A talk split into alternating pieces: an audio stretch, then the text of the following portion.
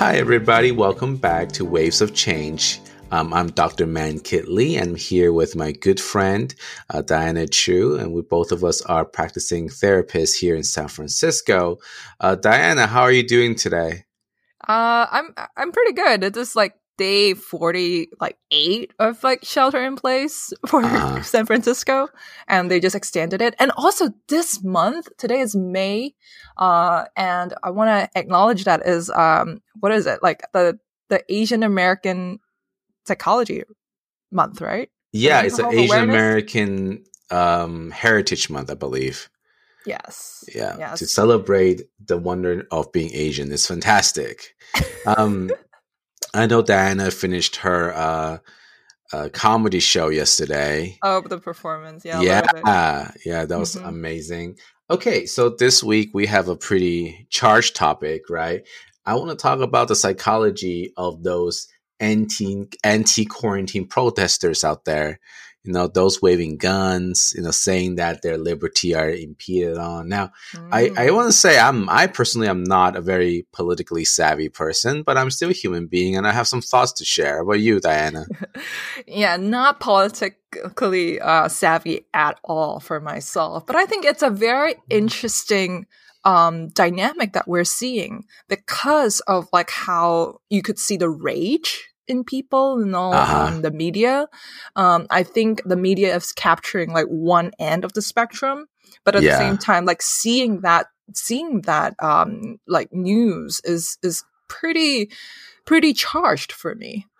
Absolutely. And I just want to be very specific about what we're talking about. We're talking about uh, the armed protester, I believe in Michigan, yeah, who mm-hmm. went to the Capitol and they're just armed to the teeth. And then they also went to the governor's home armed to the teeth to, you know, to uh, make their statements. Um, yeah.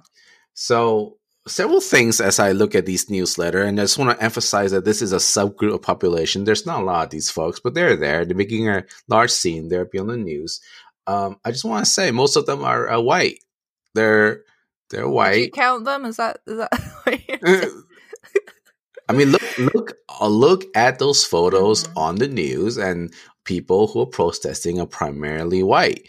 Now, yeah. this is supposed to be a non-political uh, rally, right? We're talking about just you know, people protesting the the quarantine, but um, a lot of news are reporting that uh, uh, a lot of Trump supporters, a lot of MAGA folks got mixed mm-hmm. in, and it turned to a political rally as well. So it's, it's I'm just I'm just highlighting that yes, uh, if you look at the evidence, if you look at what is presented, uh, a lot of white folks there. You know, yeah. not all of them, but majority a lot of white folks, mm-hmm. right? And I read this article recently that talks about just this very interesting like dichotomy about why is this such a unusual case, right? And what was highlighted is that yes, a lot of these protesters they do have somewhat of a valid reason. We are facing a tremendous economical hardship where we yeah, are facing yeah mm-hmm. increase in domestic violence an increase in mental health concerns. These are all very true concerns right? And there's definitely uncertainty about what the future holds. Um, very very concerning. Um, but then then kind of bring you back to this statement, this idea of uh, this is what a lot of pe- person of color, people of color, we live with on a daily basis, right? We're not sure what the future holds. We're not sure we're going to be kicked out. We're not sure what's going to happen. This is what being uh, uh, a person of color means for a lot of folks, exactly. right? And I think a lot of um, middle class white folks in these states are kind of getting a small flavor of what it means to be like a black person or Asian person. Or not um, having like the privilege. Yeah, like losing the, the, privilege, right? And yeah, the and the COVID nineteen is almost like it's equalizer. It impact all of us, right? And of mm-hmm. course, some more than others, but it's an oppressive force. It takes away your freedom, takes away your ability to do what you want for everybody, right? Yeah. But, but I think like yeah, for, yeah. for for for example, um, I could imagine that if um, uh, I have a mental health issue or I am um, uh, not as privileged or have a disability, um, mm-hmm. the idea of staying at home is not new for those people. No. Right? Mm-hmm. Like they they they might have been because they don't have the economic uh, financial uh, uh, you know resources they they most likely stay at home all the time and just go to work and then go back home like it's it's actually like that's why you when you mentioned the equalizer i thought about that about mm-hmm. how these people actually the adjustment might not be um, as drastic when compared to people who have more privilege, more social ties, more um, access, um, more access to different things. Um, mm-hmm. Um, so they're they're feeling it. Mm-hmm. Yeah, and um, and I actually a, a quote that kind of came up for me recently is by Animal House. I'm not sure you read that book, but the, a quote is uh, uh, "We're all equal, but some are more equal than others." Mm. Right. So I wrote it out here that liberty and justice for all, but some deserves more liberty and justice than others. Mm. Can right? you elaborate a little bit about how it meant for you specifically? In terms of what? Oh, the protesting. Yeah. Um, it it it feels very infuriating for me. Mm.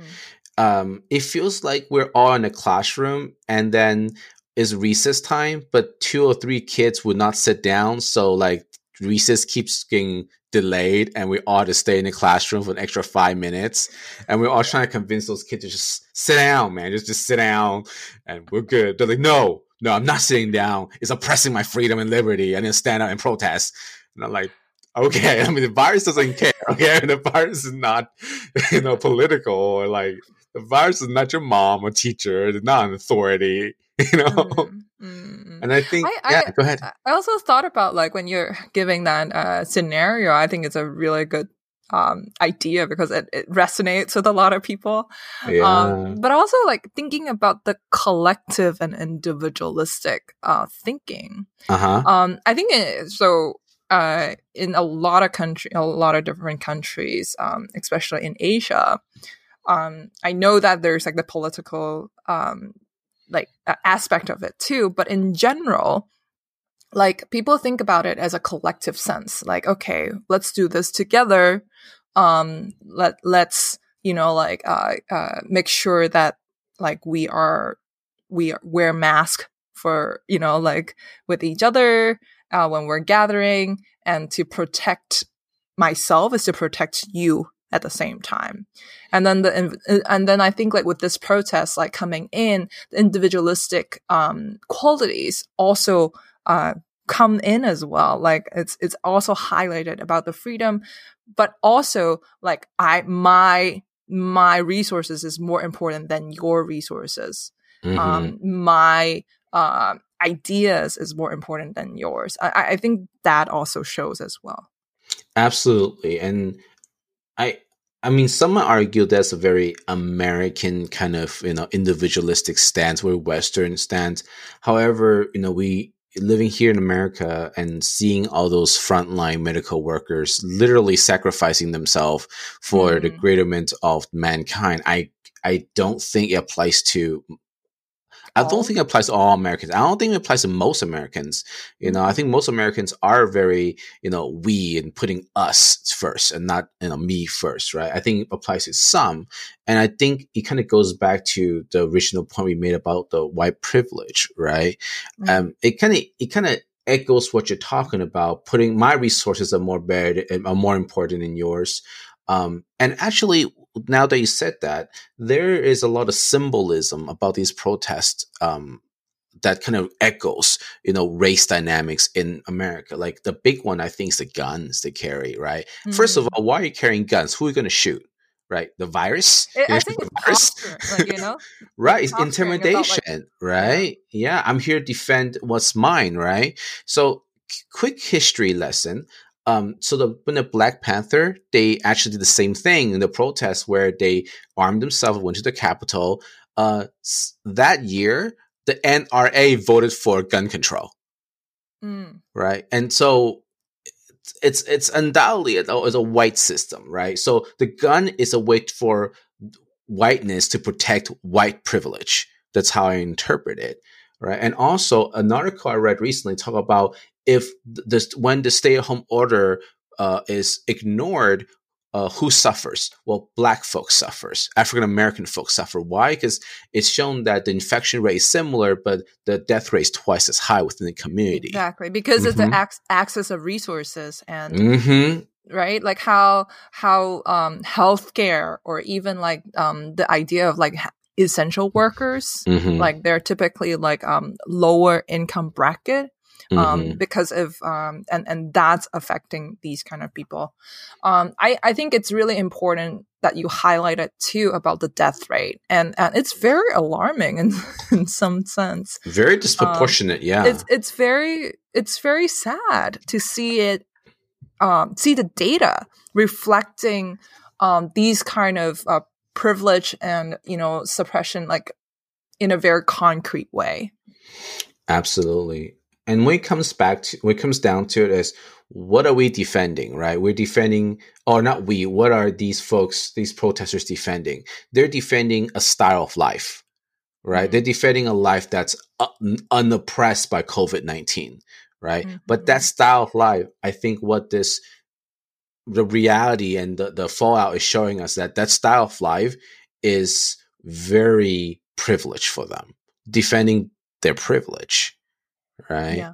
So it's I think for me, be seeing that and understanding it through that way is very, uh, like I say, infuriating. Yeah, mm-hmm. some actually say that like um maybe it's the evolution of mankind, right? Darwin. like, Darwinism, okay. Darwinism is uh, activated when these people, um, you know, they might get the coronavirus first because they're gathering. The risk is like way higher.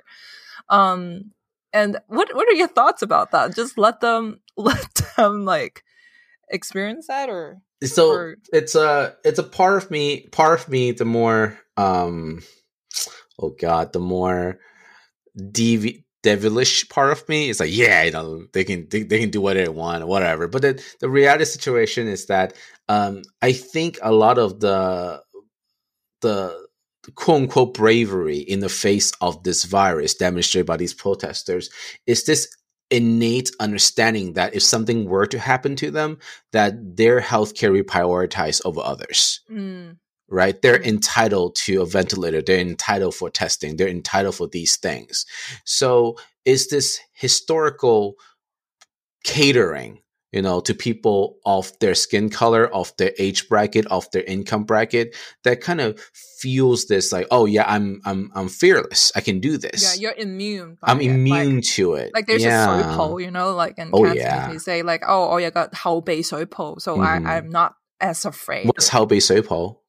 Like um like a floating device. A, a like, backup floating device. Yes, a backup floating device. Yeah, so yeah. you won't sink.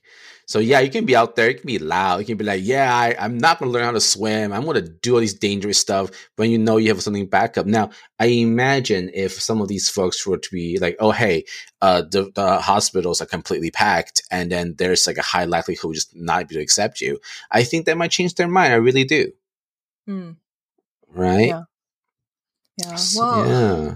it is a very charged topic and a sad topic.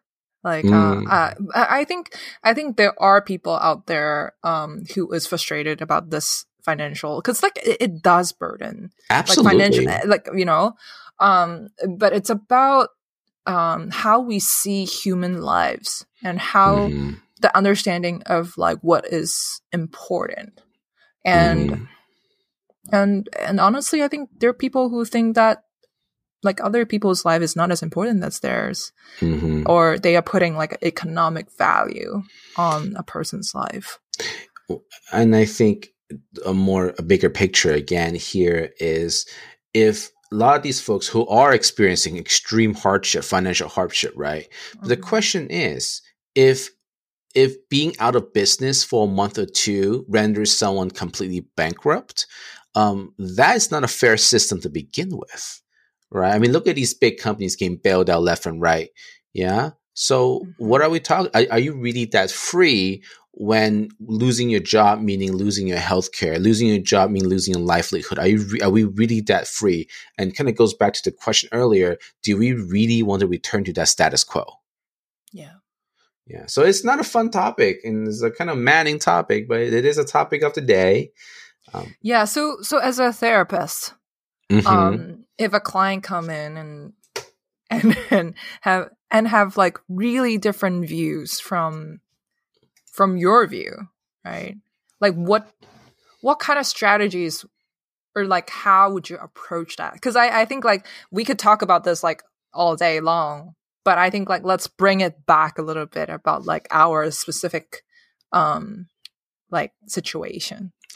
Yeah. So um, the APA suggests that if um, a client's, you know, the client's worldview or particular position is very activating for you to the point where you cannot remain objective, right? Then uh, the suggest suggested response is to refer them out, right? Yes. Again, that's what the APA said. Now, I believe that um, it's more complex than that, and also there there are no matter the position. Um, I feel like as a therapist, our job is to find out elements that we can have commonality, no matter how you know how uh, different it might be, right? Yeah. Yeah, I'm. I'm personally, I am very much pro-choice. If I have a client who is pro-life, the end of the day, uh, that person might argue that, oh, you know, life is important. That's something I agree too. Like human life is very important, right? Mhm. Um, yes, there's a lot, a lot of differences, but if I, as a therapist, I might hang on to their respect for human life, Mhm. right, and see if I can channel that and see what that looks like. Yeah. Yeah, You know, like the, the phrase of um, the un- um, unconditional positive regard, right? Like, Oh, how so can you hold Rogerian. that? how can you hold that piece?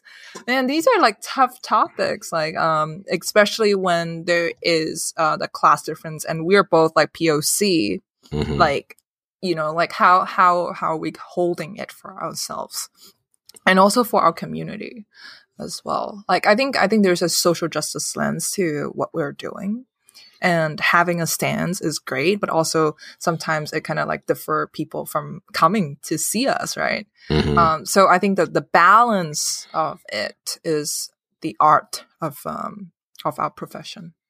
Absolutely. And when it comes to identifying privilege, we, we might not, in the therapy room, we don't want to use it as a way to shame, you know, white clients. Like, oh my God, how can you think this way i do this? Mm, But yeah. kind of like help them um, develop a, of adaptive, healthy white identity, right? Someone who is able to acknowledge some of these privileges and disparities and also um, use their own privilege to fight for others right? And kind of gain a self a sense of self in that right? Yeah, yeah.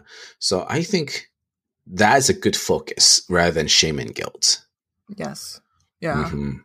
and it's really hard to do. And if yeah, and if as a provider you can't do it, refer. like I, APA. Says refer so yeah but I, I think for those um, POC therapists out there I really believe that um, we are in a unique position to to do some rich psychoeducation right build that rapport build that connection and Yeah. see if you can use yourself as like a tool right that living as a person of color this is some of your experiences and see if you can exchange that with your Mhm. client and share the the That- racial stress here right and i think that can be very powerful Yeah.